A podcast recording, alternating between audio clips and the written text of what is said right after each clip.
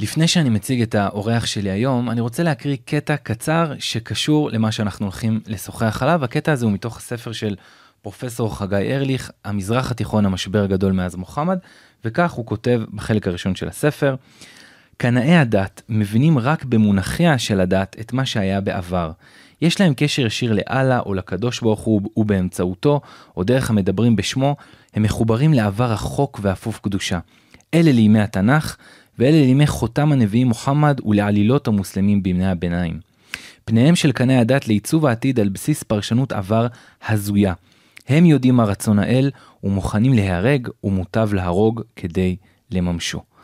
עד כאן הדברים אה, האלה של פרופסור אה, חגי ארליך, אה, וכדי לשוחח היום על סוגיית האלימות הדתית בדתות השונות, ביהדות, בנצרות, באסלאם, יש לי את הזכות לשוחח עם הרב ניר מנוסי, סופר, פובליציסט, כותב במקומות שונים ומרצה בבית הספר לפסיכולוגיה יהודית לתורת הנפש של היהדות.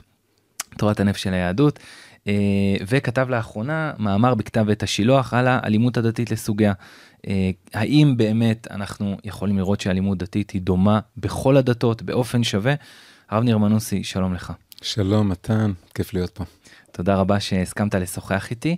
אז אולי בתור אה, שאלה פותחת בעצם לשיח הזה, הייתי רוצה אה, לשאול אותך מה הפריע לך שבאת בעצם לכתוב את המאמר הזה, מה היה לך חסר בשיח האינטלקטואלי? שאלה מעולה, דרך טובה באמת להיכנס לנושא הזה. אני קודם כל אני גדלתי לא דתי, כן? כמוך. ו, ו, ואחד הדברים שאתה יודע, אתה גדל עליהם, זה נהיה כל כך מקובל לזרוק את זה, להטיח את זה, זה כמעט קלישה שלא מערערים עליה, שהדתות הן אלימות, או הן מעודדות אלימות, או יש דבר שנקרא אלימות דתית, והיא דבר מאוד מסוכן. ותמיד אומרים את זה וזורקים את המילה דתות, זה, זה מין סלט אחד גדול. באופן כללי, אפשר להגיד, אתה גדל בתור אדם חילוני, הזהות שלך היא חילונית, אז הדתות לא ממש מעניין אותך ההבדלים ביניהם, זה הכל מין דבר אחר כזה, שאנחנו התבגרנו ממנו, יצאנו מתוכו. ואחד הדברים, אחת הסיבות שבעצם טוב שהתפכחנו, שהתבגרנו, זה שהדתות אה, מובילות למעשה אלימות לא רציונליים קיצוניים, אה, ו, ו, וזה, ולכן זה נורא נורא מסוכן. ו, וזה באמת, ככה גדלתי, ו, והיה המון דברים שככה זה נראה מאוד משכנע. בכל אחת מהדתות, אני מדבר כרגע, נעזוב את המזרח בצד, אני מדבר על המרחב. המונותאיסטי לכאורה. המונותאיסטי, כלומר המערבי, מזרח תיכוני, כן. אה, שמוכר לנו. אה, בתוך ההקשר הזה, זה נראה מאוד מתבקש והגיוני לבוא ולהגיד, תראו, לכל אחת מהדתות יש היסטוריה של המון אלימות. בנצרות היה מסעות הצלב, היה אינקוויזיציה, באסלאם היה את הג'יהאד, היה את הכיבושים, היום יש את הטרור. וגם ביהדות, תסתכל על התנ"ך, הוא מלא במעשי אלימות, ועמלק, ומכות מצרים, ועונש מוות, כל כך הרבה דברים. ואז, אוקיי, אז, ומצד שני, גם אומרים, אבל, אבל יש גם דברים טובים, יש גם דברים יפים בכל הדתות, בכל דת יש דברים יפים, בכל דת יש דברים לא טובים. וכשהתחלתי אה, להיכנס לנושא הזה, אז הופתעתי לראות שבעצם אותה עמדה, אוחזים בה גם האתאיסטים ששוללים את כל הדתות באותה מידה, כמו ריצ'רד דוקינס וכל חברים שלהם, סם האריס. הם כולם אומרים, אה, יש אלימות. כן, ריצ'רד דוקינס אה, מפורסם באמירות כמו אה, הדתות הן שורש כל הרוע בעולם, וציטוטים באמת של בשביל שאדם ירצה או תרבות תצטרך לעשות דברים מזעזעים, היא חייבת את אלוהים לצידה. כן, אומר, יש רוע באדם, כן. אבל הדת תיתן לו רוח גבית חסרת תקדים, כי הדת זה דבר לא רציונלי, אי אפשר להתווכח איתו, ואז אף אחד לא יעמוד בדרכך ללכת לעשות את הדברים הכי הכי גרועים. והנה ההיסטוריה של הדתות. ואז זה מצד אחד. אז הם כולם בעצם אומרים, שמים כל הדתות בסל אחד כדי לשלול את כולן. אחרי זה יש כל מיני כאלה שבאו אה, להתקומם נגד זה, לצאת להגנת הדתות. אז מפורסם בצד יהודי זה כמובן הרב יונתן זק, זה בעצם מה שגרם לי להיכנס לכל הנושא חזק, כשקראתי את הספר שלו, לא בשם האל, אה, ושם הוא אומר, אמ, שכל הדתות הן טובות בבסיס והן רוצות חברה שוחרת שלום והן רוצות חסד, הן רוצות קהילה, והן רוצות תפילה.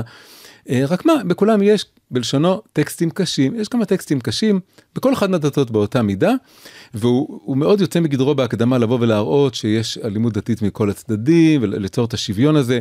אחרי זה קראתי ספר היסטוריונית אה, קרן ארמסטרונג, היא גם כתבה ספר גדול על ההיסטוריה של הדתות והאלימות, והיא אומרת בערך אותו דבר, כל הדתות הן טובות, אבל מה? הן מתערבבות עם פוליטיקה ואז הדברים כן, מתקלקלים. והיא אפילו בעמדה קצת אה, פחות נוחה כשהיא ניגשת לדיון הזה, כי היא אפולוגטיקנית מוסלמית. ב- ב- כן. מאוד, כי אני מאוד מאוד יוצאת להראות, להצביר את כל האלימות באסלאם, להראות אה, קונטקסטואליזציה היסטורית כזאת, כן, כן. הכל קונטקסט, כמו שהיום מדברים על זה הרבה. אגב, יש כאן איזה משהו מאוד מעניין, שבאמת הצגת, אמרת בהתחלה, שאתה אה, גדלת בחברה לא דתית. ודווקא אנו, שגדלנו בחברה אה, לא דתית, אה, ובמיוחד בישראל כחלק מהמערב, אז אנחנו חווים גם את היהדות שלנו כדרך המסננות של הנצרות והאסלאם, זאת אומרת זה דת. אז אם זה כבר נכנס לקטגוריה של דת ואני לא יודע לעשות את ההבחנה בין יהדות לנצרות ואסלאם, אז ממילא גם הרבה, הרבה פעמים חלק מהתארים השליליים שלהם, אני פשוט מלביש אותם באופן טבעי כמעט על היהדות. כן? לגמרי. אחד הדברים, אני אגיד בהקשר הזה משפט, שאחד הדברים זה שבשבילי, באמת, קודם כל נצרות ויהדות וגם אסלאם היה הכל כאילו מקשה אחת. ואחד הדברים הכי משמעותיים בשבילי, אני חושב להרבה חוזרים בתשובה או כל מי שגדל ברקע כמו שלנו, זה, אני קורא לזה, זה היה מין אלקטרוליזה אינטלקטואלית. מי שזוכר אלקטרוליזה זה שת- תהליך שאתה מפריד את המימן והחמצן במים. ולעשות איזה ניתוח הפרדה כזה בין הנצרות והיהדות, ואני זוכר שאני בעצם ידעתי הרבה יותר על הנצרות מאשר על היהדות. ואני פתאום הבנתי למה הלכתי ללמוד על הנצרות, כי הלכתי ללמוד על העבר של ההווה שלי. ההווה שלי הוא מערבי, כן. אז הלכתי אחורה אל הנצרות, אל, אל רומא, אל יוון, ו, וראיתי שכל החבר'ה באוניברסיטה שגדלו בבתים דתיים, הם דווקא הולכים ללמוד אה, תולדות עם ישראל, מחשבת ישראל. אמרתי, אה, הם פשוט הולכים ללמוד את העבר של ההווה שלהם. אבל רגע, מה, מה בדיוק העבר שלי? העבר של ההווה שלי הוא המערב, אבל אני, אני פה... ואז פתאום להבין שיש עולם מושגים, עולם ערכים, עולם תפיסה עם ניואנסים והרבה יותר מניואנסים.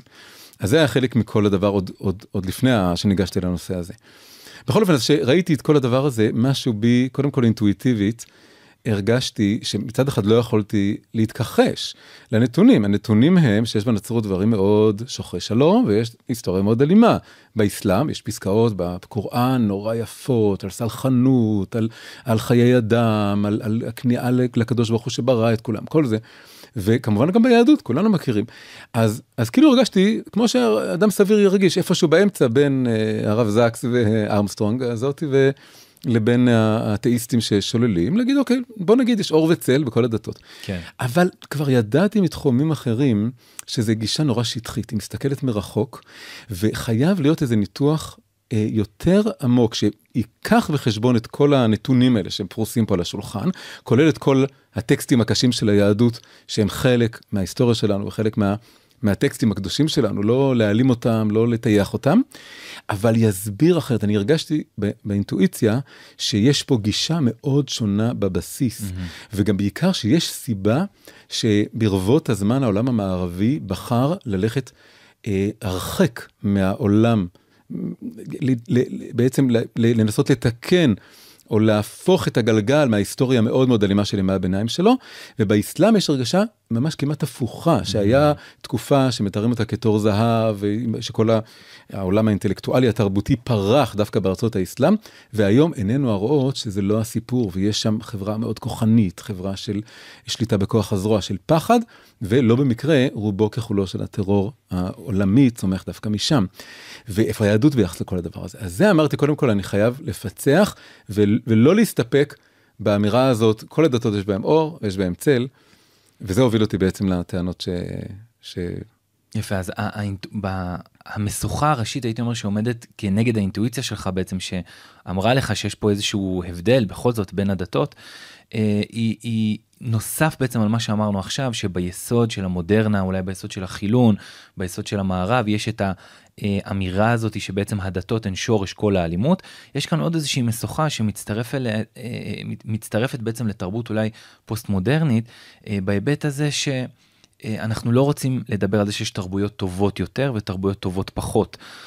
וזאת אולי עוד איזושהי נקודה מהמורה חזקה שמי שבעצם נכנס לקרוא את המאמר שלך יכול לבוא איתה, כן? אתה מסכים? כן, בטח, נכון לגמרי. וזה אחד הדברים שהכי, אולי כאילו הדוגמה המחשבתית המרכזית ביותר של החשיבה המודרנית, שמפריעה לאנשים אה, לפגוש נכוחה, להשוות בין תרבויות, בין אידיאולוגיות, בין, בין תמונות עולם, כי בעצם יש מסקנה שהיא מראש אסור להגיע אליה. Mm. המסקנה זה, זה מין, זה מין רוח כזה אחת... שלמשל אתה רואה אותו המון צעירים ערבים שיכולים להסתכל אה, למשל אולי על ציוויליזציה מוסלמית ואם הם רואים בה משהו שאולי בעיניהם הוא לא טוב או לא מוסרי או לא צודק או לא הוגן או לא טוב או יחס לנשים. הם תמיד ינסו לחפש מהם ולומר רגע אבל כאן יש יש כאן איזה משהו שבחישוב שלי ש, שלא יצא נכון בתוצאה בדיוק. ואני צריך לחפש משהו לא טוב אצלי כן. כן, יש פחד גם, זה לא רק פחד מלגלות שיש אולי תרבות אחת או תפיסה אחת שיש בה משהו במכלול שלה, יותר נכון, יותר מתוקן, שיותר מצביע, עם סכנות, עם בעיות, אלא הפחד הוא כפול ומכופל, אם זה התרבות שלי, מורשת כן. שלי. כי אז אני פוחד, ובצדק צריך להגיד, מהתנשאות. כן. אני פוחד מלהגיד, אני יותר טוב, אנחנו יותר טובים. וזה מתח גדול שצריך, אני חושב שלא בעיה לפתור אותו.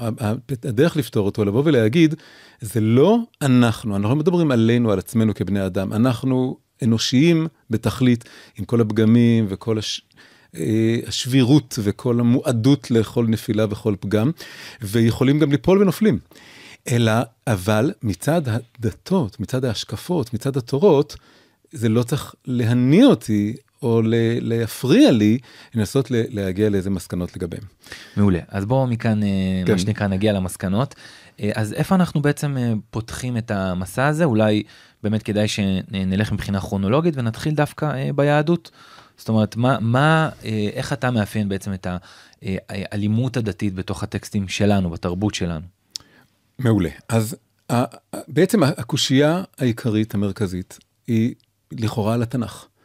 בתנ"ך אנחנו רואים דברים, אה, כל אדם אה, מודרני, עם רגישויות מודרנית, אנחנו חיים בעולם עם כל האלימות הרבה שיש גם בעולם שלנו, האלימות הזאת יש בה משהו אה, שמוסתר מאיתנו, מאוד סטרילי. אנחנו לא חיים בעולם של הוצאות להורג בכיכרות העיר, אנחנו לא חיים אפילו בעולם שבו אנשים מתים מזקנה בתוך הבית בדרך כלל. הכל הדברים האלה קורים במרחבים סטריליים מרוחקים. אנחנו רואים המון אלימות אה, מלאכותית, מזויפת, mm, עם כן. דם סינתטי בטלוויזיה, על המסך. כן. אבל, אה, אבל אנחנו כבר לא רואים את הגלדיאטורים נאבקים ברחובות, אנחנו לא רואים את האנשים מתים ממגפות ברחובות.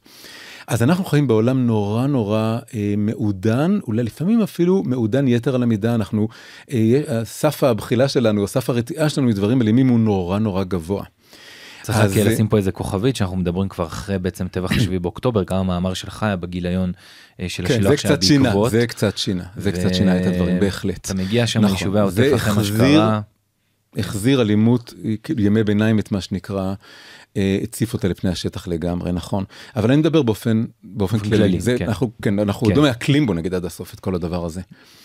אז, ואז אדם אה, מודרני, אני חושב שאפילו דוקינס כותב את זה בתחילת הספר שלו הגדול על, אה, על ה-God delusion, על ה... אה, בעברית קראו לזה יש אלוקים, סימן שאלה כדי לרכך את זה. תת כותרת האשליה הגדולה של הדת. כן, כן, כן, זה... אז, אה, אז הוא אומר, הוא נותן דוגמה של, אם אני לא טועה, הבן של צ'רצ'יל, שצ'רצ'יל הקפיד לגדל אותו הרחק מהתנ"ך, או הרחק מה... אה, ממש ככה, כדי שהוא לא יספוג דתות. אז הוא בגיל מבוגר קרא את זה, החברים הנוצרים נתנו לקרוא את התנ"ך, והוא פשוט הזדעזע. הוא אומר, צריך איזה אחד כזה של, mm. שלא... הורגל לזה כדי לראות כמה זה מזעזע אז בואו נעשה כולנו את הטריק הזה בואו נשכח את החינוך היהודי הנוצרי שלנו ונסתכל ותראו מלא אלימות גם אלימות שהקדוש ברוך הוא מפעיל עשרה דורות אחרי שהוא בורא את האנושות הוא מחריב מביא מבול על העולם מביא מבול על כן. כולם על כל התינוקות וה, כן. ועל כולם אה, חוץ ממשפחה קטנה ו, ואחרי זה ממשיך עם מכות מצרים ואז עובר אלינו הוא אומר לנו שאנחנו צריכים אה, למחות את זכר עמלק, אוקיי זה עם רשע, אבל למה להרוג את כל ה... אה, לא למחות את הזכר, כן, למחות כל זכר שלו. כן. אה, ו, וכיבוש כנען והעונשים שהוא נותן, ועונשי מוות על ימין ועל שמאל. זה המשפט הכי ידוע מהתנ"ך, הציטטה הכי מפורסמת, לא תחיה כל נשמה. וואו זה משפט נכון, עוצמתי. נכון, זה נאמר לכיבושי יהושע, כן, כשכובשים את שבעה עמי כנען, כן, כן, זה אפילו שוכחים לפעמים, זוכרים את עמלק ושוכחים שיש עוד ציווי, כן. אה, יותר ממוקד היסטורית, אבל עדיין לא פחות אה, אה, קשה, קל, לא פחות כן. קשה, לא יותר קל לעיכול של, של שבעה עמי כנען. ואז יש סיפורים היסטוריים, ואחרי זה בספרים ההיסטוריים יותר, על כל המלחמות בתוך עם ישראל, עם, עם העמים האחרים. אז איך, איך אנחנו בעצם ניגשים, איך אוכלים את כל הדבר הזה? אז פה צריך כמה דברים להגיד. דבר ראשון, אה, קונטקסט היסטורי. ככה נראה העולם. העולם היה אלים, נורא, ברוב ההיסטוריה. והעולם נלחם בצורות האלה, ככה הוא נלחם.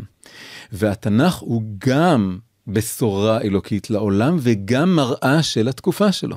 זה דבר שפשוט אנחנו צריכים כולנו ללמוד יותר היסטוריה. ולהיות, אתה יודע, יש משפט כזה שפעם שמעתי בשם ברטרנד ראסל, זה קצת מייפה את איך שהוא אמר את זה, זה יותר שנון. הוא אמר שהאדם המודרני הוא כבר לא פרובינציאלי במרחב, אנחנו חיים בכפר גלובלי, אנחנו mm-hmm. רואים כל מה שקורה בקצה השני של כדור הארץ בזמן אמת, אבל אנחנו עכשיו פרובינציאליים בזמן, אנחנו חיים באי של ההווה, ולא מספיק מודעים לאימפריה הגדולה של העבר שנמצאת מאחורינו, וזה נורא מאפיין את האדם המודרני, גם הרגישות וגם פשוט חוסר ידע. כשמבינים את העולם העתיק, אז הכל נכנס לפרופורציה אחרת לגמרי, ואז יש משהו הפוך, מרענן, חיוני, בלקבל תזכורת מתמדת מאין באנו כולנו, כל האנושות. אז זה דבר ראשון, קומה ראשונה. קומה שנייה... אז רגע, רק, רק לגבי הקומה הראשונה, בעצם מפורסמים מאוד הדברים שכתב הרב קוק לתלמיד שלו, דוקטור זיידל, שקרא את התנ"ך. הרב, איך אנחנו בעצם מתייחסים אה, לכל הטקסטים הקשים האלה שנמצאים בתורה? והרב קוק אומר לו, אי אפשר בעצם, בתקופה שזאבי ערב ממש היו עכשיו, אה, התנהגו בצורה מאוד מאוד אכזרית וקשה וקשוחה מסביב לעם ישראל, לא... שום אה, אה, אה, ריאל פוליטיות אה, פשוטה שהעם בעצם יוכל להתנהג בצורה כן. עכשיו איד, אידילית ומודרנית נכון, בתקופה נכון. אה, קדם מודרנית כן. כן. בכל מקרה אז, אז, אז זה, זה המישור הראשון זה פשוט להבין כן. את החוקים של המציאות התורה היא אה, לא שוברת הכלים של המציאות חוץ מבתחום אחד שהתורה אומרת אה, צריך להפסיק עם זה באופן מוחלט עכשיו זה שזה עבודת אלילים mm-hmm. בדברים אחרים כמו עבדות. וכמו אה, התנהגות אלימה והוצאות להורג וריבוי נשים. כן. התורה משקפת את המציאות שלה, אבל בכל מיני, אה, היא שותלת, וזה בעצם הקומה הבאה, היא שותלת רמזים, היא יוצרת חיצים mm-hmm. שמתחילים להצביע על דרך אחרת, דרך לצאת מזה. כן. ופה רואים שבתורה יש דברים שלא היו קיימים בתפיסות אחרות. אה, למשל, התפיסה שאומרת אה, שיש בכלל מוסר במלחמה. ש, אה, לא זוכר כרגע את הפסוק, את הלשון המדויקת, אבל אה, כי תצא למחנה על אויביך. כי תצא למלחמה על אויביך. וראית אש לא, לא, לא, לא, לא, לא, זה פסוק אחר שמדבר על זה שהוא, לא שם זה, לא ביארת הרע מקרבך, תכתוב את זה כאן שנמצא את הפסוק, אבל עוד תימנע מכל רע, או אל תעשה, לא תעשה כל רע. יש שם פסוק שפתאום קושר בין עשיית רע לבין מלחמה, אבל מה זאת אומרת? במלחמה אין טוב ורע, יש לנצח. כן. לא, התורה פתאום באה ואומרת את זה, אני צריך לעשות תשובה על זה שאני לא זוכר את הפסוק בעל פה. כן. אה, דבר אחר זה אה, אה, שיוצאים למצור על עיר, צריך לקרוא לה לשלום. אז זה דברים שלא היו קיימים, אז לקרוא לה לשלום זה דבר עצום, אתה מאבד את אלמנט ההפתעה. אתה מציע פה עוד דרך אחרת. ואתה חייב, אתה חייב אה, להשאיר לפתח בעצם לאנשי לברוח אה, כן, משם. זה, כן, זה אני לא חושב שזה כתוב מפורש, זה לדעתי חז"ל מגיע, mm-hmm. אבל יש אפשרות לבוא ולקרוא לשלום, זה, אתה נותן פה איזה אופציה, לפחות להבדיל בין לוחמים ללא לוחמים, אה, או לכל העיר כל האפשרות ל, ל, להיכנע. ואז, אז, וכמובן, יש גם עוד דברים, גם בריבוי נשים אפשר להגיד אותו דבר, התורה מעודדת. מונוגמיה אף על פי שהיא לא אף על פי שהיא מתירה פוליגמיה זה נושאים אחרים כן. אבל לא בקו גם בעבדות היא מתירה עבדות אבל במרכז שלה יש סיפור של מרד של עבדים שחרור עבדים. הדוגמה אז, הדוגמה המדהימה בעיניי שמעתי כמה פרופסורים דווקא שעוסקים בספרות משווה בין המזרח הקדום לבין המקרא זה הדוגמה ככה שהם מביאים גורמים המקרא בעצם פרץ כאן איזושהי דרך מוסרית חדשה בתולדות העולם זה בסיפור למשל של אשת יפת תואר שאתה רואה כאן גם יחס לאישה שבויה אפרופו לצערנו ההקשר שבו אנחנו מדברים וגם אה, דיני מלחמה. שבעצם אתה רואה שהתורה כאילו אומרת אין בעיה אתה רוצה עכשיו אתה במלחמה יש יצר אישה שבויה? מקום לי... אתה, יש לך כן. תאווה ואתה רוצה אתה יכול לקחת אותה אבל אז מצננים אותו מקררים ובעצם נותנים אפשרות שלא לממש את ה... יותר מזה אתה רואה שהכוונה של התורה היא שבעצם אותו חייל לא ייקח את השבויה. זאת אומרת אתה יכול לקחת בעצם עכשיו אישה נכון. שבויה, אה, אבל אתה צריך לגלח אותה, והיא צריכה לשבת עכשיו אצלך באבל. נותנים ליצר להתקרר כדי לפני, נכון. ומעל הכל הייתי אומר, האמירה הכי אה, מכוננת, הכי מהפכנית, שכל אדם נברא בצלם אלוקים, שהאנושות, כן. האדם נברא בצלם אלוקים, זה בפני עצמו כבר משנה את כל הדברים. אז יש כמה דברים, אז הקומה הראשונה זה שיש להבין את העולם באותה תקופה כן. ולהבין שהתנ"ך הוא שייך הוא גם מראי של תקופה. הקומה השנייה זה להבין שבתוך התקופה הזאת התנ"ך מניח כמה אבני יסוד למוסר לחימה לאתיקה מלחמתית ולעידון של היצר, עידון של יצר האלימות, לא תיקום ולא תיטור, הרבה מאוד דברים שבעצם באים לבגר אותנו, לרומם אותנו מעל היצרים, הנטיות האלימות שלנו. כן, לסמל הייתי אומר איזושהי מגמה, בדיוק. איזה שהם ניצנים, איזה זרעים בהיסטוריה, כדי שאחר כך בעצם יצמח משהו אחר. כן. ואז מגיעה הקומה השלישית והעיקרית, וזה בעצם מה שאני מתמקד בו במאמר. והקומה השלישית והעיקרית היא שהיהדות היא לא התנ"ך. אנחנו לא קראים, אנחנו לא צדוקים, אנחנו לא חיים רק עם התנ"ך. זה אחד הדברים הכי מצערים שקרו בחינוך. אה, שלמרבה הצער רוב הארץ, אה, רוב המדינה גדלה עליו, חינוך שגדל מה שנקרא מהתנ"ך עד הפלמ"ח עם דילוג על כל מה שבאמצע, או כמעט דילוג על כל מה שבאמצע, זה שמכירים מאוד מאוד טוב את התנ"ך ולא מכירים כמעט את העולם של חז"ל. היהדות היא בנויה על תורה שבכתב, תורה שבעל פה. היום אני גם לא יודע כמה, מכירים טוב את התנ"ך, גם נכון, אבל היום, היום גם זה נכון. זה נכון. אולי היה נכון בעצם הדורות שגדלו, כן, דור תש"ח כן. ודור וחצי אחר כך. כן. נכון, היום זה כבר במגמה, אם אתה במגמה כן, של... כן. אז, אז ברגע שמבינים ומניחים את זה מאוד ברור, בהיר על השולחן, שהיהדות היא חיה במתח, באיזון, בהשלמה, בהפריה ההדדית. בין התורה שבכתב לתורה שבעל פה, בלי שהתורה שבכתב גוברת על התורה שבעל פה, או התורה שבעל פה מוחקת את התורה שבכתב, אז מצטיירת תמונה אחרת לגמרי. Mm-hmm. ופה הדימוי שאני תמיד אוהב להשתמש בו, הוא שבתורה שבכתב, הקדוש ברוך הוא כביכול אה, מטיל עלינו סלעי אמת, חזקים, בוערים אפילו, אה, מלמעלה. הוא בא ואומר, תראו, יש בעולם אלימות, תראו, גם אני לפעמים משתמש במידת הדין שלי, מידת הגבורה שלי, מפעיל, מביא לעולם אסונות ומצווה על דברים קשים. ויש פה אמת, ויש דברים שיש עבירות. שאפילו שהם לא בין אדם לחברו, שבאתיקה המודרנית לא נגדיר אותן לא מוסריות, הן מפרות את הברית בין האדם לביני, החיים של האדם כבר לא רואים, מגיע לו דין מוות על הדברים האלה. אני הולך להפיל לכם את כל האמיתות האלו. אבל אז באים חז"ל, ולכל הסלעים המבהילים האלה שניתחים משמיים, הם בעצם קושרים להם מצנחים, שמאפשרים להם לנחות ברכות, להתקרר, עד שהם נהיים בסיס לאיזה חומר גלם של חברה שהיא הרבה יותר רכה, מתונה, סובלנית, ושמאפשרת חיים, זה בעצם אמת ושלום. האמת התורה שבכתב מביאה איזה אמת אבסולוטית מזעזעת אפילו, שמזעזע, מעוררת אותנו מהתרדמתנו האלילית, הטבעית, האנושית, אבל חז"ל דואגים לכך שאנחנו לא ניישם אותה אחד לאחד כמו שזה נשמע, ואני אתן כמה דוגמאות. אולי תוכל לתת דוגמה בדיוק. כמה דוגמאות מהירות. דוגמה אחת, משפט שלא אמרנו מקודם, עין תחת עין, שן תחת שן. אולי אחד הדברים שהכי מצוטטים בעולם כנגד היהדות, אה, מהטמה גנדי אמר, עם עין תחת עין, אז בסוף כולם עיוורים, כן. וכולם, כל שוחרי השלום אוהבים לצטט את זה. לפי חז"ל, הפשט, הם אפילו לא אומרים, אנחנו דורשים את הפסוק. הם, האופן שבו הם קוראים את זה, הם אומרים, ברור שאין הכוונה. להוציא עין לאדם שהוציא עין, או לקרוץ יד לאדם שקראת יד. הכוונה היא לנסות, מה שעושים עד היום, לתמחר עד כמה שאפשר את הערך של האיבר ולתת פיצוי כספי. אבל צריך שמישהו יגיד את זה בצורה ברורה, וזה בא מהתורה שבכתב. אגב, אני רק, רוצה, אני רק רוצה לומר כאן משהו באמת אה, מפליא. אה, יש לי איזה פודקאסט שלם הרב יהושע ענבל על הקדמות ההיסטורית של התורה שבעל פה, שגם במזרח הקדום אנחנו יכולים לראות אה, איזה שהם סממנים של טקסטים שבעצם טקסטים שכאילו היו ידועים לכולם שאמרו משהו אחד וכולם פירשו אותם כבר באותה תקופה באופן אחר ובממש פלא גדול אנחנו מכירים לדעתי בחוקי חמורבית גם את המשפט זה שאין תחת שאין עין תחת עין וגם שם זה פיצוי כספי זאת אומרת כבר באותה תקופה היה את הטקסט הכתוב mm. והיה בעצם את ההבנה העממית שכולם ידעו בעצם להסתכל על טקסט סמלי, בצורה כן, אחרת שזה, שזה סמלי שזה השראה כן. שזה איזשהו אתה יודע כמו עכשיו זה בא להגיד צריך להיות עשיית צדק אין פה לא כן. לא מפנים שנייה יש פה פה משהו שעושה צדק, כן. צריך להיות פיצוי, צריך להיות כן. תיקון, צריך להיות ענישה. כן, אגב אורך אתה גם מבין את הקדמות ההיסטורית של התורה שבעל פה שלנו, כן? נכון, אבל... נכון, זה באמת כן. חשוב להגיד, תורה שבעל פה זה לא מתחיל בבית שני, זה לא מתחיל, אה, זה בעצם, יש הרבה ראיות יסודות, יש ספר חשוב על זה של הרב אמנון בזק, שמראה נכון. את הקדמות של התורה שבעל פה. כן.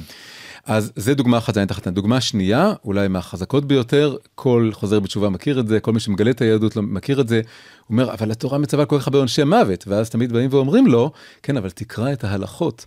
על הוצאה להורג ביהדות, על ענישה mm. של דיני נפשות, ואתה רואה שחז"ל הוסיפו כל כך הרבה תנאים, דרישות, סייגים, הגדרות שבעצם הפכו את זה לכמעט לחלוטין בלתי אפשרי ליישום. כן. המשפט המפורסם שהופיע במשנה זה שאפילו בדין שאתה מוציא על ההורג פעם ב-70 שנה נקראה חובלנית, חובלנית הייתה כן. כאילו קיצונית. כן. בכמה שיוצא להורג רבי עקיבא מוסיף ואומר אם, אם אני הייתי ראש הסנהדרין זה לא היה קורה אפילו פעם אחת. כן. אחד הדברים המפורסמים זה אם, אם כל השופטים מוצאים מישהו אשם, אז הוא דווקא אי אפשר. להעניש אותו, כי לא ייתכן שכולם ירשיעו אותו, זה מחשיד את כל הסיפור. כן. וככה הם בעצם הפכו את זה, זה בדיוק הדוגמה הכי חזקה לאיזה נטרול של איזה עוקץ מאוד תקיף, מאוד חזק, מאוד נקרא לו אלים, שמגיע, של כוח, שמגיע מהתורה שבכתב. אבל, וזה חשוב גם להגיד, התורה שבעל פה, אני אומר נטרול, אבל זה לא נטרול של מחיקה או ביטול, או להגיד, אנחנו Mm-hmm. זורקים את התנ"ך. כאילו לארכיון, או, כן. או חלילה לפח אשפה של ההיסטוריה. כן, כן. כי אנחנו, הנה, אנחנו כל שבוע הולכים לבית כנסת, אה, באמצע השבוע, אה, בשבת, וקוראים את פרשת השבוע, ולומדים כל הזמן את הספרים האלה, ומנכיחים כל פעם מחדש את התנ"ך. למה? בגלל שהאמת היא שאנחנו חייבים את שני הכתבים האלה. אנחנו צריכים, לוינס פעם אמר את זה ככה, העונשי מוות שהתורה אומרת, היא בעצם אומרת, כך היה ראוי באיזה מרחב בדיוק. אה, של אמת אבסולוטית אלוקית, כך היה ראוי להתנהג. אני לא רוצה לטייח את זה, אני רוצה, וזה, וזה פועל עליי, זה מזעזע אותי. כן. וואו, שבת זה לא רק איזה המלצה תרבותית, כן. יש פה אמירה. אתה לא מכבד את ההורים שלך, אתה משול עכשיו לאדם שהיינו צריכים להרוג אותך. נכון, כן, בדיוק. משהו בך מת. כן, נכון. כן. וזה מזעזע את הנפש. מצד שני, אנחנו לא רוצים לחיות בעולם שכל שבוע אנחנו רואים הוצאות להורג. לא כל שבוע, לא כל שנה, ולא כל 70 שנה. כן. אלא אנחנו רוצים לחיות בעולם שאומר את האמירות. זה בעצם, זה דגם מאוד חזק להיום, לבוא ולבוא לבוא ולהגיד, אני מאמין שיש אמת אבסולוטית, יש אמת מוסרית אבסולוטית, אמת דתית אבסולוטית. אני, אני לא אה, בשם שפה רכה ונעימה, אבוא ואגיד שהכל יחסי, אני רוצה להנכיח את זה, אבל אני כן רוצה מנגנון ויסות, ריכוך, עידון, שהוא גם, בסוף זה גם מקרין לנפש. אני בעצם מודה בזה, יש בי צד אלים, יש בי צד שרוצה לנקום, יש בי צד שכועס, יש בי צד שרוצה גם להגיד חטאתי, אביתי, פשעתי, מגיע לי הדברים הכי גרועים בעולם, אבל מצד שני אני יכול לסלוח לעצמי, אני יכול לסלוח לאחרים, אני יכול אה, לבנות חברה שנותנת הזדמנות שנייה, שעונשת על מנת לשקם, ולא רק על מנת לתת אה, אה, מפלט לכוח הזה שלה. כן. המתח הזה הוא בעיניי לב ליבה של היהדות, ואולי אחד הנושאים שבו זה הכי הכי ברור זה הנושא הזה של אלימות, כוח, שליטה. אז, אז זה, אז אני חושב שזה הסיפור היהודי השלם. ברגע שאתה מבין את זה ככה, אז אתה פתאום אומר, אה, אם יושבים פתאום אה, אנשים בכל מיני פודקאסטים מדברים על אלימות דתית ואומרים באיזשהו מקום התנ"ך הוא הכי גרוע, תראה את כל הסיפורים שם. כן. הסיפורים שם הם הרבה, הרבה, הרבה יותר גרועים מאשר שיש בקוראן.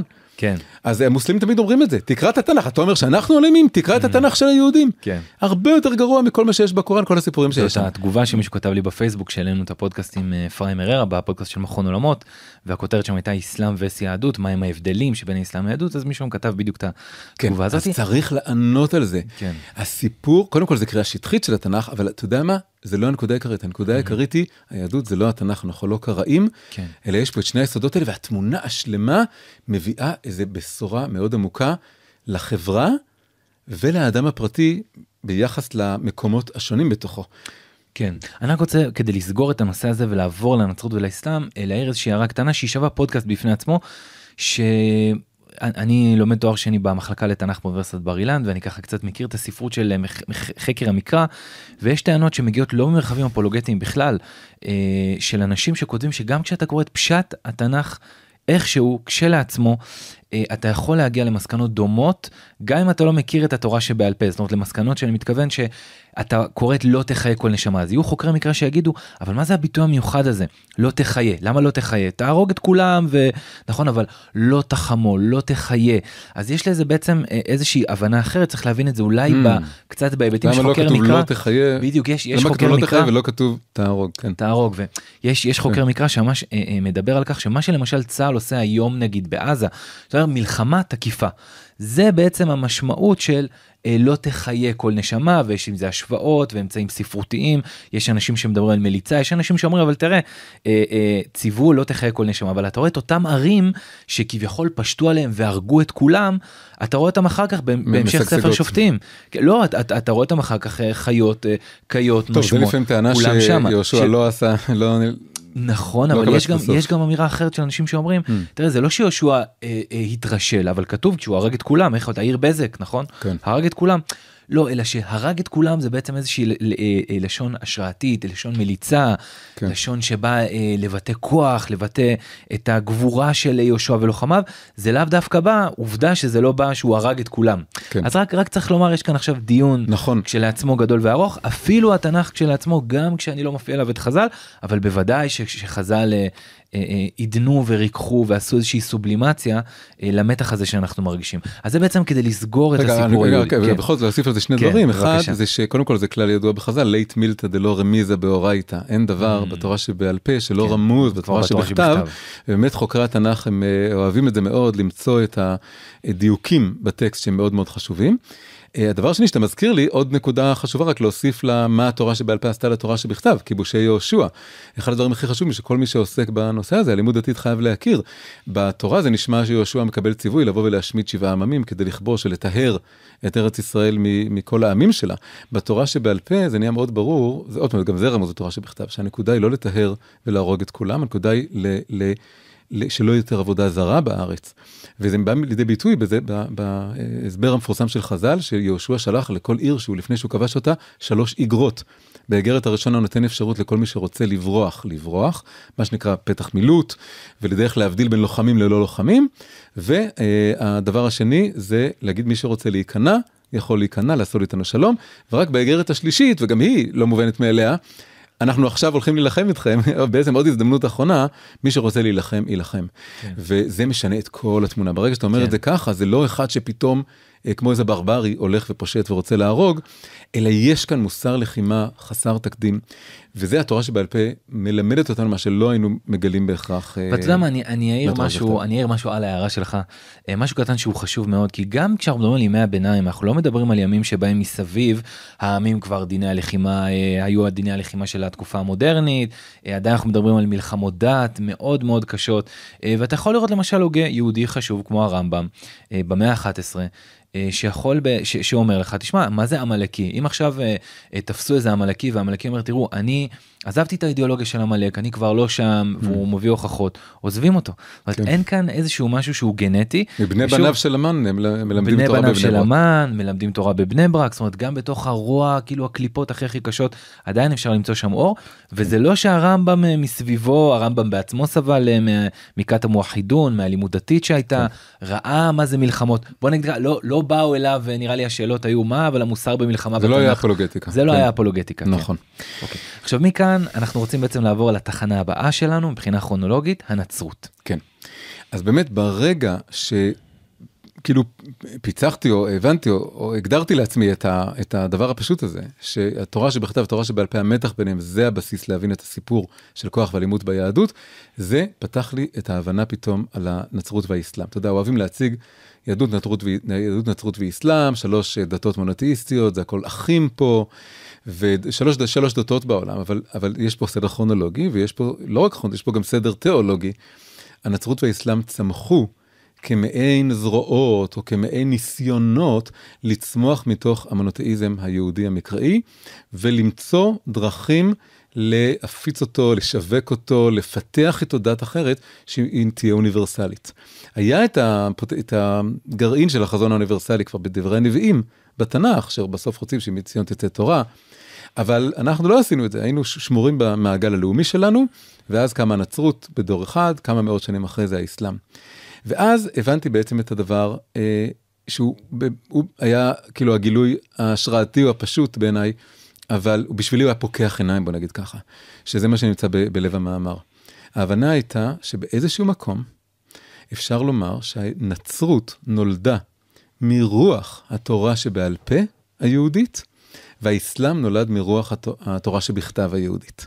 עכשיו זה אמירות שצריך לסייג אותן ולפרט אותן, אבל כן. כאמ- כאיזה אמירה, כותרת, זה בעצם מה שאני מגיע אליו בסוף המאמר, אבל זה כן. בעצם הדבר העיקרי שרציתי להגיד. אז, אז אני, אני אתחיל רגע מה- מהנצרות. מה זה אומר שהנצרות נולדה מרוח התורה שבעל פה? קודם כל היא נולדה בתקופת התורה שבעל פה, סוף תקופת בית, כן, בית שני. שני. היהדות היא במצב בלי כוח, היא במצב שהיא כבר עסוקה. מאבדת את העצמאות המדינית שלה. אין לה עצמאות מדינית, בתוך חייו של ישו גם הסנהדרין איבד את הכוח אה, לפסוק פסק דין מוות, מה שהוא בקושי עשה גם ככה, אבל עכשיו הוא, הרומאים לקחו לו את הכוח הזה לגמרי. התקופה הייתה מאוד של אין לנו כוח, הנצרות לקחה את המצב הבעצם גלותי הזה, המצב החלש הזה, וקידשה אותו. אם אנחנו נשים רגע בצד את ההיסטוריה האלימה של הנצרות שמגיעה מאוחר יותר, הנצרות לקחה את הרוח היותר מעדנת, פסיבית, א-פוליטית, שמרוכזת בעבודה עבודה פנימית, בתפילה, בחסד, של התקופה, העידן של חז"ל, והקצינה אותו לקוטב פציפיסטי, א-פוליטי, קיצוני, ברמה שאצל ישו בעצם קשה מאוד להצדיק לפי הברית החדשה, אפילו אה, אה, הרג למען הגנה עצמית. כן. אין מקום להגנה עצמית, ולכן הדימוי, הסמל שיצא מהנצרות זה אדם פסיבי, צלוב, אה, עלוב, כן. אה, קורבני. אה, שבעצם לא רוצה להגן על עצמו, הוא, הוא, הוא מעדיף למות. המשפט המפורסם, לתת את הלחי השנייה, להפנות את הלחי השנייה, לאהוב את השונא. כן. Um, הוא גם שם מזכיר את העין תחת עין, ואז הוא בא ובעצם אומר, תיתן את העין השנייה, גם אפשר לקחת את זה למקום mm, הזה. כן. ובצורה שאפילו מעלה, איך בכלל אה, הנצרות הפכה להיות אה.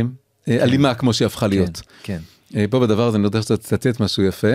אני רק רציתי לומר שיש ניתוח אה, די מדהים של אה, שמניטו לוקח מהרב אליהו בן המוזג בספר הזה מוסר יהודי לעומת מוסר נוצרי והרב בן המוזג פה אה, כותב שהנצרות באיזשהו מקום זרעי האלימות כן היו כבר אה, מקופלים בעצם בהלך הרוח הנפשי הזה שאתה מתאר באופן פרדוקסלי קצת. אה, הוא כותב כאן בעמוד 72 דווקא משום שלא היה בפיה אל החסד של הנצרות ושרעיון הצדק נעלם ממנה לחלוטין דווקא משום שהטיפה רק לאהבה ובשום אופן לא לכבוד. כשאומר צריך להיות צדק הכוונה היא דין, דין שיפוט, ענישה. כן. בדיוק כן דווקא משום שהתמסרה לפולחן השלמות הנשגבת ביותר זאת אומרת עולמות הרוח העליונים אה, תוך זלזול בשלמות הנחותה יותר הגוף. אך לא פחות קדושה והחיונית לאין, לאין ארוך מזו הנעלה, ולבסוף דווקא משום שרצתה להיות צודקת יותר, נידונה הנצרות להיות אלימה.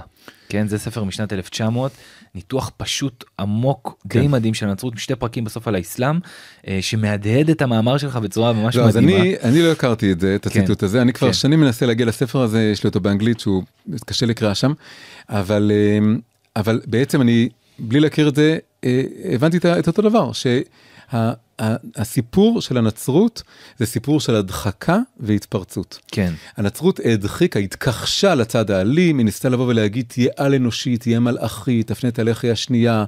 היא ניסתה להיות גם א-פוליטית, כאילו לא צריך פוליטיקה, כן. תיתן, תיתן, לא יודע, תנו לקיסר של הקיסר, תן לאנשים אחרים לנהל את הפוליטיקה. כן. אנחנו נבנה קהילה. אה, סוציאליסטית כזאת, אה, קומונה במדבר, כן, כן. שרק אה, מתפללת. זה יפה שאתה אמרת סוציאליסט, כי באמת אחד המשטרים האלימים ביותר בתולדות התרבות הם באמת זה הקומוניזם. כן. יש קשרים עמוקים בין הנצרות לבין הרעיון mm, הקומוניסטי, כן.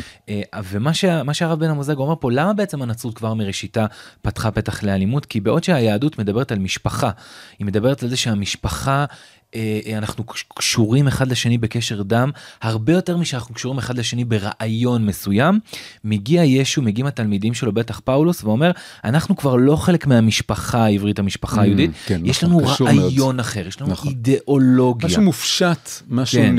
דיסמבודיד כאילו כן. מ, מ, שנשל או התנשל מהמציאות הגופנית הייתי אומר, והארצית. הפוטנציאל של אלימות אידיאולוגית הוא כבר בעצם מה שנמצא נכון. אה, ממש בברית החדשה. והייתי מוסיף משהו שהוא לא אומר וזה שבאותם 300 שנה הראשונות של הנצרות שהיא הייתה לכאורה נאמנה לתיאולוגיה המקורית שלה כן. לפני שנהייתה הדת כן. של האימפריה הרומית לפני שהשתמשו בה להצדיק את האלימות הכי אה, קשה בהיסטוריה של הדתות. אה, היה פה מעין ספיגה או הפנמה של האלימות.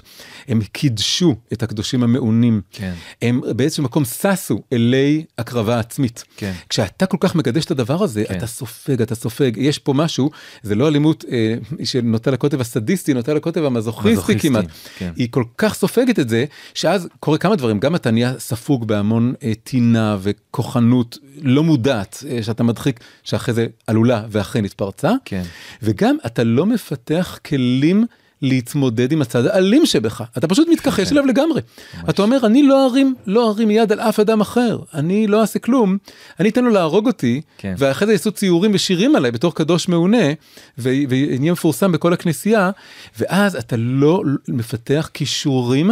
איך להתמודד עם הצדדים האלימים שבך, אתה חייב קודם להכיר בצד האלים, לתת לו מקום מסוים כדי לווסת אותו. זה, זה, פשוט, זה פשוט דבר מדהים כי הרב בן המוזג ממש אומר את זה הוא אומר בגלל היהדות יש בה גם את תורת המוסר האישי וגם את התורה המדינית אבל שנמצאת בתורה שבכתב אבל ברגע שהנצרות לקחה רק את הסיפור האישי ואמרה תנו לאלוהים את אשר לאלוהים ולקיסר את אשר לקיסר והדחיקה את התורה הלאומית את כל הסובלימציה בעצם של דיני מלחמה שאפשר להילחם אבל יש פה איזה חוכמה שלמה הורידה את זה בעצם היא נתנה פתח ודרור לכל האלימות שאחר כך תתפרץ כשהנ... הנצרות תהיה קשורה באימפריה החזקה ביותר בעולם, כן, באימפריה כן, הרומית. ואז הם עשו, התיאולוגים עשו ממש מין אה, שמיניות באוויר כן, תיאולוגיות, כן, כן. כדי להביא, להביא את המושג של מלחמה צודקת, כן. ולהביא פתאום איך אפשר להצדיק את האינקוויזיציה, כן. ועשו את כל הדברים האלה, וזה גם מסביר למה ברבות הזמן, אה, העולם המערבי שגדל מתוך הנצרות, אה, חזר בו. חזר בו בצורה אפילו אה, מוגזמת mm, עוד פעם, כן.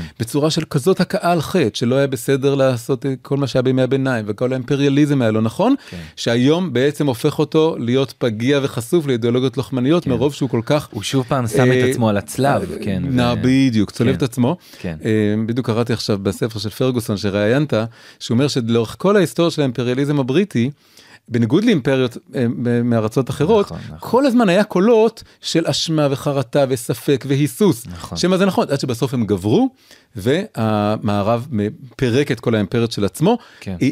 אפילו בצורה לא טובה, בצורה ש... אה, עזבה מדינות בצורה כן. מהירה מדי ומעוררת כן. היום, mm. אה, כן, כי בגלל שלא היה מנגנון אה, ויסות כזה טוב. כן. אז זה הסיפור הנוצרי שנולד מרוח התורה שבעל פה, רק חייב להוסיף פה משפט, אבל, אבל הנצרות מאמינה בתורה שבכתב, היא כן. כוללת אותה בבייבל שלה, כן. הבייבל שלה זה התנ"ך. והברית החדשה, איך אתה יכול להגיד שהם מוחקים או מתעלמים, או... אבל זה בדיוק הנקודה. התנ"ך נמצא שם עם הכותרת The Old Testament, הוא נמצא שם כדי לבוא ולהגיד, רואים את כל הדבר הזה? זה כבר מה שאנחנו לא רוצים אותו. נכון, ילמדו את ישעיהו, ילמדו את הסיפורים, יביאו את הדברים, אבל בסוף בסוף המסר הוא שהמילה האחרונה מגיעה עם הברית, עם הברית החדשה, עד כדי כך שהביטוי הזה, Old Testament, בשפה המערבית, בשפה האנגלית, הפך להיות מילה נרדפת לענישה מופרזת, כן. כוחנות יתר, כן. זה נורא Old Testament, זה נורא נכון, אלים, נכון, זה Old נכון, Testament, נכון. כן? אה, אז אז זה, זה הסיפור. אה, יפה, אז הסיפור הנוצרים אני צריך לסכם אותו כמו אדם שמדחיק מדחיק מדחיק מדחיק מתישהו זה מתפרץ. אה, היינריך היינה בקטע נבואי אדיר 100 שנה לפני ליל הבדולח מסתכל על העמים הגרמנים ואומר ברגע שהצלב שהוא איזה קמע מרסן כזה ברגע שאנחנו נוציא אותו הכל הולך להתפרץ פה וואו. באלימות מטורפת.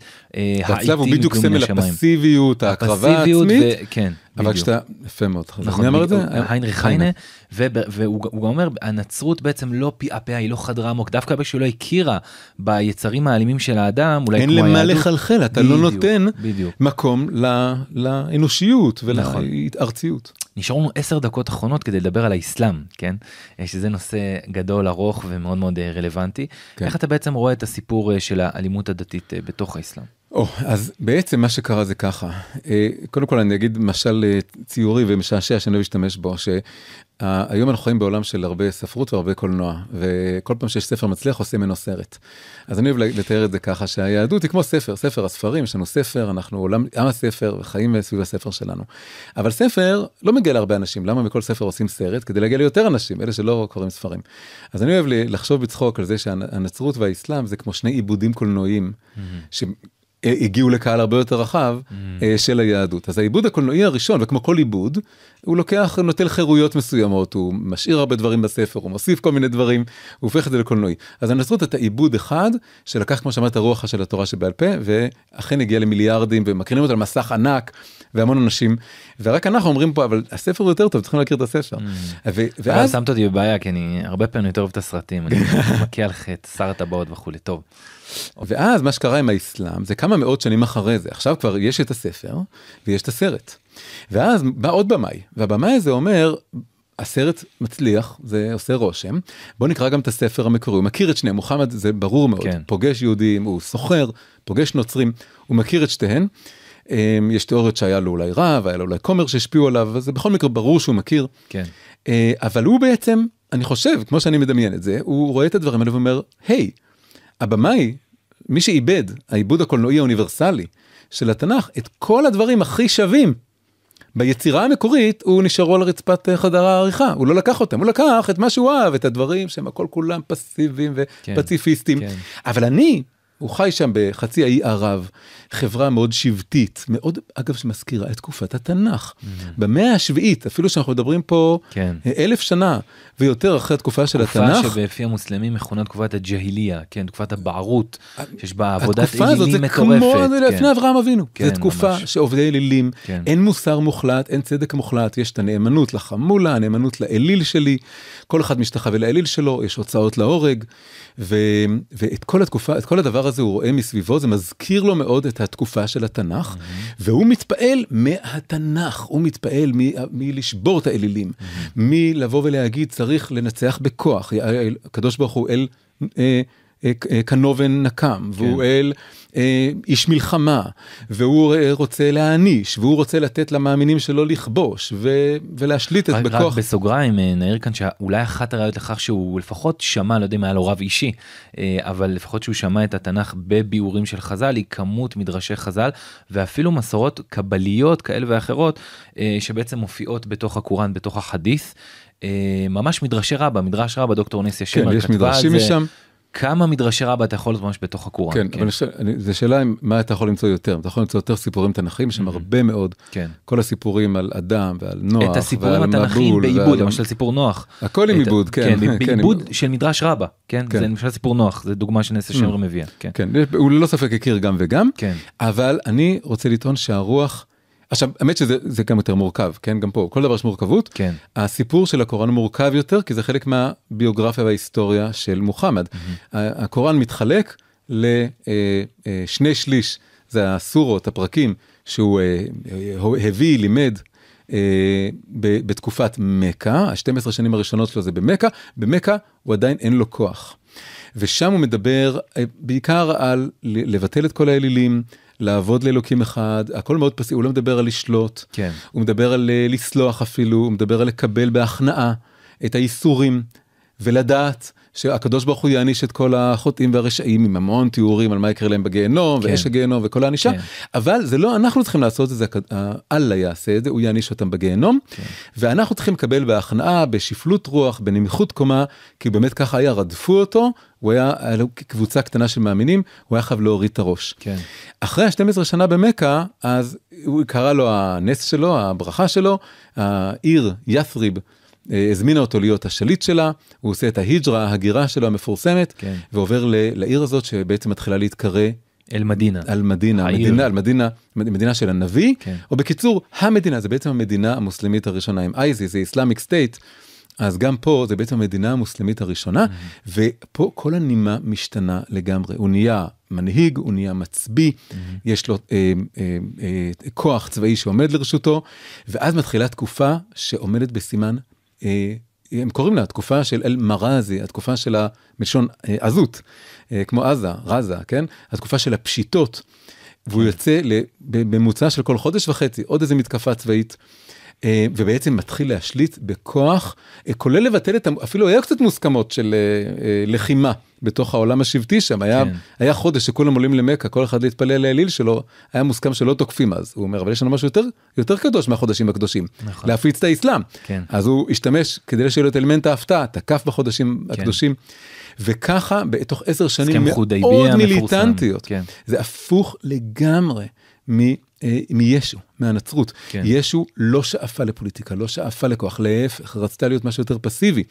היא נקלעה להיות דת פוליטית 300 שנה אחרי שהיא נולדה. כן. מוחמד בתוך חייו מתגבר על המ- המצב הפסיבי נרדף שלו, והופך את הגלגל ונהיה בעצמו לוחם, מצביא, כובש. ובעצם מה שאני הבנתי זה נולד מרוח התורה שבכתב. אפילו עצם זה שזה נקרא קוראן הספר, זה מזכיר את המקרא. מקרא, כן. והוא, הוא, עוד פעם, כמו שבנצרות מכילים את התנ"ך, גם הוא הכיר מדרשים, הכיר את חז"ל. אבל זה לא הנימה, זה לא כן, הטון. כן. הטון הוא, אני רוצה את האלוקים המקראי, ופעם שאלו את אה, מוחמד באחד המקורות בחדית, שאלו אותו, מה אתה אומר על המנזרים הנוצרים? הם הולכים ומתפללים ופורשים, לא מתחתנים, ו- ומתגברים על האלימות, יש חיים כמו ישו. אז הוא אומר, המנזר שלנו המוסלמים זה הג'יהאד, כך הוא אומר. כן. ג'יהאד זה מושג שיש לו כמה משמעויות, אבל תמיד אומרים את זה, ש... אבל הג'יהאד זה לא רק לחימה, ג'יהאד זה גם מלחמת היצר, ג'יהאד זה כל סוג של אה, מאמץ או שאיפה ל... ל... ל... לעבוד למען אללה, אבל השימוש העיקרי, המרכזי, בוודאי בחדיד, זה לחימה מעשית, צבאית. ו- ולזה הוא מתכוון. אני, זה יהיה המנזר שלי, ו- ואני אמות על קידוש השם בלחימה, לא בהקרבה עצמית כזאת פסיבית. מקובלני מדוקטור אפרים הרר, שבשבת הבאה תצא כתבה איתו גם אה, למקור ראשון, שהוא חיבר את הספר אה, ג'יהאד הלכה למעשה, ממש ממקורות האסלאם, כן. עבור בימי הביניים עד לעת החדשה, הוא מראה כמה הג'יהאד הוא מרכזי אה, בתוך האסלאם, אה, שבעצם גם כשהוא עשה את הדוקטורט שלו על זרם הסופי ויחסו אה, ליהודים, והזרם הסופי נחשב בדרך כלל משהו מקבילים אותו לחסידות אה, שלנו, עבודה פנימית, ג'יהאד, הוא אומר אין אף פוסק סופי חשוב שיבטל את הג'יהאד הקטן בשם הג'יהאד הגדול. הג'יהאד הגדול דווקא זה מלחמת היצר? והג'יהאד הקטן זאת המלחמה, אבל כן. אין גם שם, אתה לא תראה בעצם מישהו שיגיד לך לא, הג'יהאד זה במקום זה, לא, זה תמיד הם ביחד. השתתפו בג'יהאד, הם השתתפו נכון, והשתתפו, גם הסופים, כן. אה, אני לחלוטין. לא מבטל את זה שיש שירה סופית יפה נכון, נכון, ואומנות, ורבן נכון. אברהם בן הרמב"ם מושפע מהסופים, לקח מהם העלה כן. ניצוצות ודברים יפים. ורק אני אגיד משהו קטן, אה, באמת וורט מהרב יהודה ליאון אשכנזי מניטו, שבין היתר הושפע מאוד מהרב אליהו בן המוזג, וורט שכששמעתי אותו הוא העיף אותי, אמרתי וואו מטורף. הוא שם לב לזה שמוחמד על פי העדות שלו מקבל את ההתגלות של הסורות, את ההתגלות האלוהית על ידי המלאך גבריאל, ג'יבריל. גבריאל, ג'יבריל, שבמסורת שלנו המלאך גבריאל אה, מזוהה יותר עם הכוחות. ובנצרות מיכאל הוא יותר דומיננטי מגבריאל, הם הרבה יותר מציירים אותו, הרבה יותר מזכירים אותו. כן, יפה, חידוש יפה, איך כן, השלמת כן. לי את התמונה. יש להם גם גבריאל, יש להם את הכל. אבל גבריאל אצלנו במסורות, כן, נהוג ככה לחשוב שהוא המלאך שאחראי על מידת הדין, התקיפות, גבורה, הגבורה, כן. מ- מכאן שמו גבריאל. כן. מאוד מתאים באמת לבשורה שמוחמד כן. מביא, כן. לגמרי. אז בכל מקרה, ברגע שהבנתי את הדבר הזה, ואז הבנתי שעכשיו, ומה עם התקופה הטובה של האסלאם, התקופה שכל המתמטיקה והאסטרונומיה והפילוסופיה פרחה, שגשגה. עד המאה תחת ה- ה-15. תחת החליפות, כן. איך מסבירים את כל הדבר הזה? אז, אז, אז קודם כל רק לפני זה משפט, כמו שהנצרות היא, היא- ב- ב- לעומת הנצרות ששלוש מאות שנה אחרי ישו עוד המשיכה להיות אה, קטנה, פסיבית, אה, אה, לא לוחמנית, האסלאם בדיוק הפוך, תוך מאה ומשהו שנה בנה את האימפריה אחת מהגדולות אה, שהעולם ידע, ודאי המהירה ביותר כן. אה, ש, שנוצרה בגלל הצוואה של מוחמד, הצוואה ללכת ולכבוש את כל העולם בכוח ובהפ- ב- ב- ב- ב- בהפחדה. אבל אז ברגע שהם יצרו את ההכנעה הזאת, והבהירו שכל אה, מוסלמי, כל נוצרי ויהודי שרוצים לחיות תחתם צריך להיות בן חסות, לשלם מס משפיל, ככה הוא הוגדר בקוראן. כן. ברגע שהם יצרו את הדבר הזה, אז באמת היה שקט, זה נכון, ברגע שאתה מכניע, אתה יוצר שלום דרך הכנעה, אה, מה שנקרא, אה, אסלם, אה, תסלם אסלם, תשלימו, תיכנעו כן. ויהיה לכם שלום. כן. אז באמת היה שלום והיה שגשוג אסלאם ולזכותם יאמר את האמת, תפקיד כן. בהיסטוריה, צריך כן. גם לזכור מעל כל הדבר הזה, אנחנו צריכים לזכור את האמירה של הרמב"ם.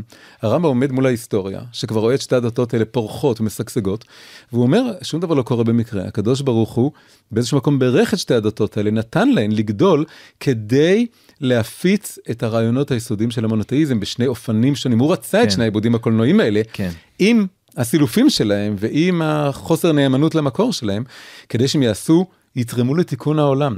כן. הנצרות, עם כל בעיותיה, תרמה לתיקון העולם. גם האסלאם כן. תרם לתיקון העולם. הוא היה חממה לתרבות ול, ולשגשוג רוחני, ו- ותרם- וכל התרומה הגדולה של ימי הביניים, בתקופה שדווקא אירופה הייתה באמת חשוכה ונבערת יותר. כן.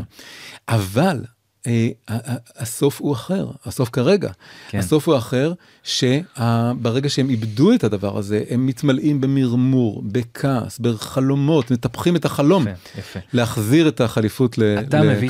ציטוט באמת מחוקר ברנרד לואיס, ציטוט אה, מדהים אה, בתוך המאמר שלך, וחשוב, שהוא דיבר על, הרבה על השורשי הזעם המוסלמי.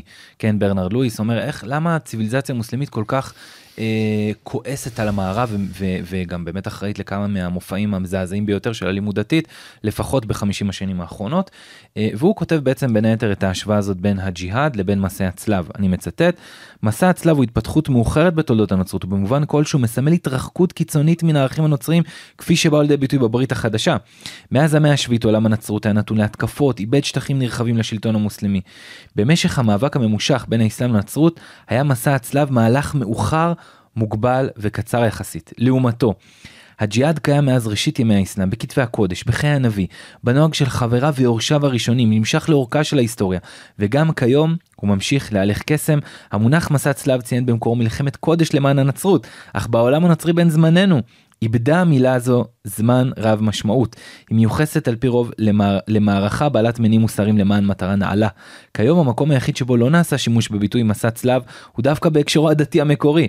גם במושג הג'יהאד נעשה שימוש במגוון במגוון מובנים אך בניגוד למסע צלב הוא עדיין שומר על עיקר משמעותו המקורית. עד כן. כאן הציטוט היה לי חשוב להביא את כולו למרות האורך. אה, פשוט השוואה מרתקת וחשובה. נכון, נכון. אז באמת שראיתי את הדברים האלה, אז, אה, אז אה, מאוד חיזק לי את, ה, את ההבנה שיש כאן.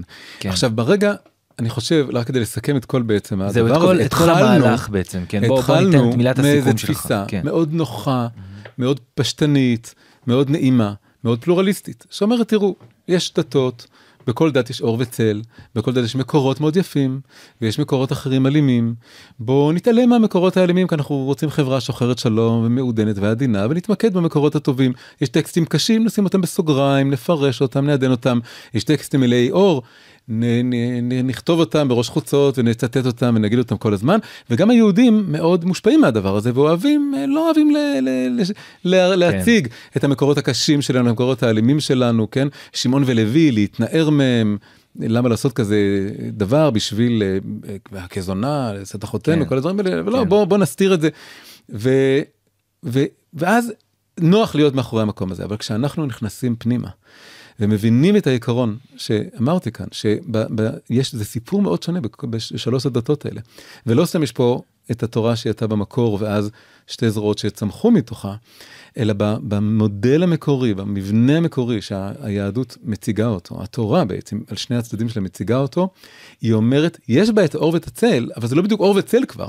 יש בצד של אמת ותוקף וצדק אלוקי מוחלט, קשה, מזעזע, מנער, מרעיש עולמות, ויש בה אה, מערכת מאוד מורכבת של הלכות, של רוח, של מדרשים, של פרשנות, גם 70 פנים לתורה, יכולת לפרש בהרבה צורות, שמרככת, מווסתת אותה, ונוצר לנו משהו מאוד מאוד חזק עם, עם, עם אמת ועם שלום, עם משהו מוחלט, ומקום לתפיסות יחסיות אנושיות. ואז אה, רואים שהנצרות והאסלאם פשוט מאוד, כל אחד לקח את אחד מהאלמנטים האלה, הם מאוד הקצין אותו, ולמרבה העניין, שתי הדתות האלה הגיעו להיסטוריות עם הרבה מאוד אלימות בתוכם, יותר מהיהדות, אבל בצורות אחרות, בנצרות דרך הדחקה והתפרצות, התכחשות, הפרזה של החסד. הפרזה של החסד, הפרזה של ה... כאילו להיות רק אה, ש... אה, מתון וסלחן, כן. ובאסלאם זה הפוך. אה, אמרו הכוח, אין מה להתבייש בכוח, יש כוח במציאות, יש כוח כן. לאללה, יש כוח הדין. לאדם. כן. ונעלה אותו על נס. כן. אה, לא נתבייש פה, ו... ולכן המציאות נראית גם היום כמו שהיא דת נראית בערבית אחרי... אגב איך זה נקרא דת בערבית דין כן כן. יש איזשהו חסד של כן, הדין כן כן, חוק, איזשהו להדגיש, ה- של הדין, נכון, סליחה, להדגיש את- את כן. המילה הזאת. עכשיו, ואז אני חושב שזה עושה סדר, אני חושב שזה דבר שכל אדם צריך, שמתעניין, רוצה להבין את העולם היום, להבין את ההיסטוריה, רוצה להישיר מבט, לא רוצה להיש... להישאר בסיסמאות אה, מנומסות, פוליטיקלי קורקטיות כאלה. צריך לא לפחד להגיד את הדברים האלה ולהגיד אותם בבירור ולפרט אותם עוד ולתת להם עוד דוגמאות יותר ממה שעשינו כאן. אה, וכדי להגיד את, ה, להגיד את הדברים בשמם. וזה גם אומר, עכשיו לסיום, אה, אולי נדבר על זה בפרק הבא שלנו, זה שזה נותן איזושהי שליחות או אחריות, הייתי אומר, אה, ליהדות, ל- להשמיע קול, שהיא מאז ומעולם נועדה להשמיע אותו. אה, את הקול הזה של השילוב והאיזון והנשיאת הפכים בעצם, צריך להגיד, שנמצאת פה בין הנצרות והאסלאם. אני חושב שזה חיוני מאין כמוהו לבנות מוסר מלחמה על בסיס העקרונות האלה, לבנות תפיסה של גבולות מדיניים, כמה אני פותח את הגבולות שלי וכמה אני לא, מה גבולות הסובלנות שלי, למה אני סובלן, למה אני לא, ואיך אני סובלן, ולבנות שיח שיצליח לחלץ אותנו מה, מהמבנה המטוטלת הזה, או מה, אה, מהסכנה של הכתבים האלה, אה, וזה היום נצרך בעיקר ככל שהמערב אה, בעצם פתח את שעריו לכל כך הרבה מיליונים של מוסלמים שחיים בתוכו עם המשך השמירה על המסורת המוסלמית שלהם, שלא נטמעים, אז הדבר הזה הולך להיות מאוד, מאוד נצרך בתקופה הקרובה. יפה מאוד, ממש לקחת לי את המילים מהפה לגבי האמירה האוניברסלית, עשיתי על זה אפילו סרטון קצר אה, לא מזמן, זה שאנחנו צריכים לצאת לעולם, איזושהי תורה אחרת בקשר ל... אה, במיוחד בדיני מוסר מלחמה, אבל גם באופקים רחבים הרבה יותר. הרב ניר מנוסי, אה, תודה רבה, ואני יכול אולי להזמין את האנשים לקרוא, ממש אה, נמצא בכתב עת אה, השילוח האחרון, המאמר שלך, אה, אני מניח שגם יעלה לאינטרנט. אה, תודה רבה. על שיחה מרתקת. תודה לך, מתן היקר.